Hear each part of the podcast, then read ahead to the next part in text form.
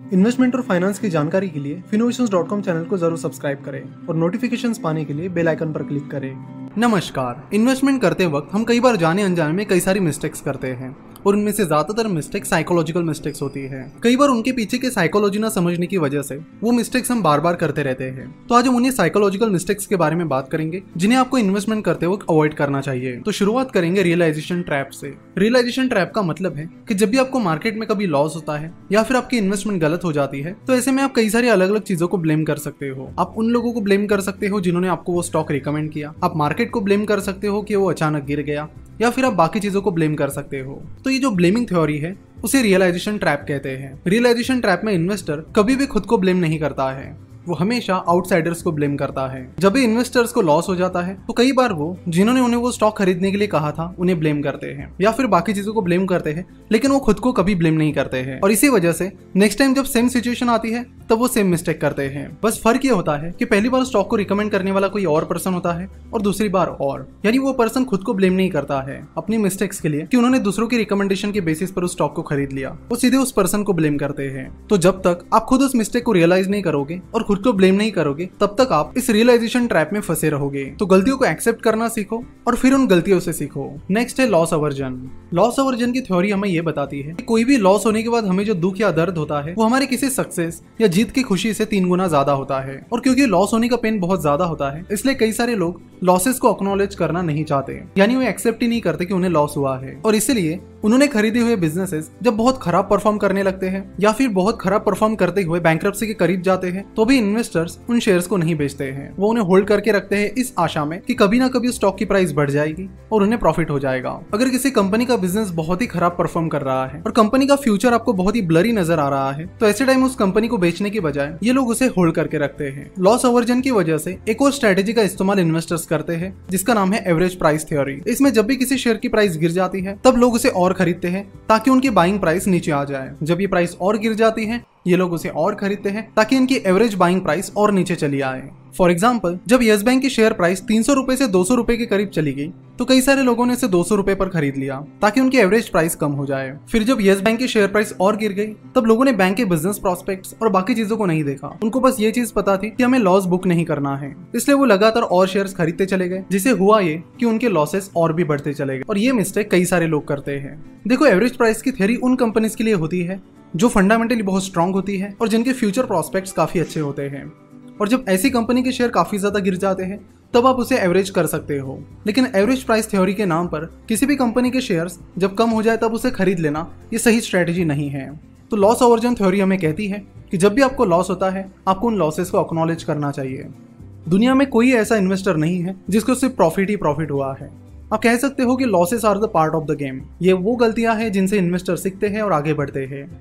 और इसलिए बड़े बड़े इन्वेस्टर्स भी पोर्टफोलियो को डाइवर्सिफाई करते हैं, क्योंकि उन्हें भी पता है कि उन्हें भी लॉसेस हो सकते हैं।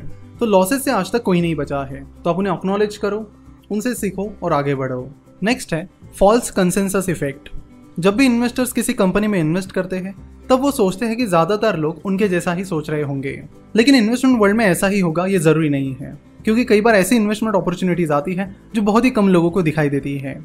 और वैसे भी हर किसी पर्सन के इन्वेस्टमेंट करने के तरीके स्ट्रेटेजीज चॉइसेस डिफरेंट डिफरेंट होती है। हमारी हॉबीज चॉइसेस बाकी लोगों से कई बार डिफरेंट होती है। इनफैक्ट ज़्यादातर टाइम वो बाकी लोगों से डिफरेंट ही होती है। इसलिए ज़रूरी नहीं है कि जो भी आपकी हॉबीज हैं चॉइसेस हैं, वो वैसे ही होनी चाहिए जैसे ज़्यादातर लोगों की है। सिमिलरली जब भी आप कोई इन्वेस्टमेंट कर रहे हो तो ये भी ज़रूरी नहीं है कि आप जो इन्वेस्टमेंट कर रहे हो, वही इन्वेस्टमेंट बाकी लोग भी कर रहे होंगे। या फिर बाकी लोग जो इन्वेस्टमेंट कर रहे हैं, वही आपको करनी चाहिए। ग्रेट आइडियाज़ ग्रेट इन्वेंशन और ग्रेट डिसीज़न हमेशा सोसाइटी के ज़्यादातर लोगों ने ठुकराए थे। फिर भी उन ग्रेट आइडियाज़ को ग्रेट इन्वेंशन को और ग्रेट डिसीज़न को, वो सक्सेसफुल लोग बिना इस चीज़ की चिंता किए कि बाकी लोग इसके बारे में क्या सोच रहे हैं, आगे लेकर चले गए। सिमिलरली जब भी आप इन्वेस्टमेंट कर रहे हो तो आप ये चीज़ मत देखिए कि कितने लोग आपसे अग्री करते हैं, कितने लोग आप ही की तरह उस कंपनी में इन्वेस्ट कर रहे हैं। आप ये देखो कि उस कंपनी में इन्वेस्ट करने के पीछे आपकी रीजनिंग क्या है, आपके लॉजिक्स क्या है, क्या चीज़ें आपको सही लगे और क्या नहीं। ये जो फॉल्स कंसेंसस इफ़ेक्ट है, इसके होने के पीछे मेन रीजन है अम्बिग्विटी इफ़ेक्ट अम्बिग्विटी इफ़ेक्ट हमें ये बताता है कि कई बार हम लाइफ में ऐसे मुकाम पर पहुँचते हैं जहाँ पर आपके डिसीज़न का एग्जैक्ट रिज़ल्ट क्या होगा आपको पता नहीं होता। मे बी उस इन्वेस्टमेंट से आपको प्रॉफिट्स भी हो सकते हैं लॉसेस भी हो सकते हैं। सो so, जब भी आप कोई ऐसे मुकाम पर होते हो जहाँ पर आपके डिसीज़न का रिज़ल्ट क्या होगा ये आपको श्योरली पता नहीं होता तो ऐसे में आप चाहते हो कि ज़्यादातर लोगों के व्यूज़ देखे जाए। अगर आप जो सोच रहे हो वैसा ही बाकी लोग भी सोच रहे हैं तो उससे आपके अंदर ऑटोमेटिकली कॉन्फिडेंस बिल्ड होता है और डिसीज़न लेने में आपको हेल्प मिलती है जबकि ये स्ट्रेटेजी सही नहीं है। नेक्स्ट है हेलो इफ़ेक्ट हेलो इफ़ेक्ट में हम किसी एक फैक्टर के बेसिस पर ही अपने डिसीज़न लेते हैं।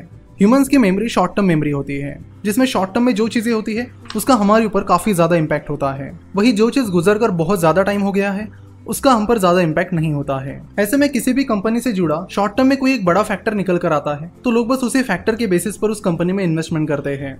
जैसे कि अगर किसी कंपनी के एक क्वार्टर का रिज़ल्ट बहुत अच्छा आया है तो लोग तुरंत उस कंपनी को, उस कंपनी के सिर्फ़ एक क्वार्टर के रिज़ल्ट के बेसिस पर जज करते हैं और उसमें इन्वेस्ट करने की प्लानिंग करते हैं। साथ ही किसी फार्मास्यूटिकल कंपनी को यूएसएफडी का अप्रूवल मिलता है तो लोग तुरंत उस कंपनी को खरीदने लगते हैं। किसी कंपनी को टैक्स बेनिफिट मिलता है या फिर इसी तरह का वन टाइम इफ़ेक्ट की वजह से फ़ायदा मिलता है तो लोग कंपनी में इन्वेस्ट करने के लिए चले जाते हैं। तो इन्वेस्टमेंट करते वक्त इन शॉर्ट टर्म फैक्टर्स को आपको ज़्यादा महत्व नहीं देना है। आपको हमेशा लॉन्ग टर्म एनालिसिस करनी है और सारे फैक्टर्स को देखकर अपनी डिसीज़न लेनी है। ना कि सिर्फ़ एक या दो फैक्टर्स के बेसिस पर अपनी डिसीज़न लेनी है। तो हेलो इफ़ेक्ट को आपको हमेशा अवॉइड करना है। नेक्स्ट है herd mentality and contrarian investing ज़्यादातर लोग जब भी कोई डिफ़िकल्ट डिसीज़न लेना चाहते हैं तो वो अपनी डिसीज़न बाकी लोगों की तरह ही लेना चाहते हैं। अगर आप किसी कंपनी में इन्वेस्ट करने के लिए डाउटफुल हो, और आप अपने फ्रेंड्स और बाकी पहचान वाले लोगों से उस स्टॉक के बारे में राय लेते हो, और वो बताते हैं कि उन सबके पोर्टफोलियो में वो स्टॉक है तो आप भी उसे खरीदने की कोशिश करते हो। कि अगर लॉस हो जाता है तो सबको हो जाएगा। तो हर्ड मेंटेलिटी को आप तब फॉलो करते हो, जब आप ज़्यादा कॉन्फिडेंट नहीं होते हो। तो अगर खुद का एनालिसिस करने के बाद आप किसी कंपनी पर ज़्यादा कॉन्फिडेंट नहीं हो, और बाकी लोग उसे खरीद रहे हैं तो आपको उस कंपनी को अवॉइड ही करना चाहिए। आपको हमेशा अपनी रीजनिंग्स अपना एनालिसिस और अपने लॉजिक्स का इस्तेमाल करना चाहिए। चाहे पब्लिक उस डिसीज़न के अपोजिट ही क्यों ना चल रही हो। और ज़्यादातर सक्सेसफुल लोगों ने अपनी डिसीज़न हर्ड मेंटेलिटी के अपोजिट जाकर ही ली है। इसलिए मिस्टर वॉरेन बफेट कहते हैं be fearful when others are greedy and be greedy when others are fearful यानी जब बाकी लोग बहुत ज़्यादा ग्रीडी होकर शेयर्स को खरीद रहे हैं, तब आप फियरफुल रहिए। वही जब बाकी लोग तेज़ी से अपने शेयर्स बेच रहे हैं तो आप ग्रीडी हो जाइए। यानी फंडामेंटली स्ट्रॉन्ग कंपनीज़ के शेयर्स खरीदने के लिए तैयार हो जाइए। तो मिस्टर बफेट की ये जो स्ट्रेटेजी है, जो हमें कहती है कि हर्ड मेंटेलिटी के अपोजिट में जाकर आपको डिसीज़न लेनी है, इसे कॉन्ट्रारियन इन्वेस्टिंग कहते हैं। 1999 और 2000 में जब डॉट कॉम बूम चल रहा था, तब सारे लोग टेक्नोलॉजी कंपनीज़ में इन्वेस्ट कर रहे थे। कई सारे लोग यहाँ पर सिर्फ़ हर्ड मेंटेलिटी को फॉलो कर रहे थे। यानी बाकी लोग टेक्नोलॉजी कंपनीज़ में इन्वेस्ट कर रहे हैं, इसलिए वो भी टेक्नोलॉजी कंपनीज़ में इन्वेस्ट कर रहे थे। जब ये टेक्नोलॉजी बूम चल रहा था, तब टेक्नोलॉजी कंपनीज़ के फाइनेंशियल्स उतने अच्छे परफॉर्म नहीं कर रहे थे। बाद में कंपनीज़ ने परफॉर्म न करने की वजह से ये टेक्नोलॉजी बबल बस्ट हो गया और उन हर्ड मेंटेलिटी को फॉलो करने वाले इन्वेस्टर्स को काफ़ी नुकसान हुआ।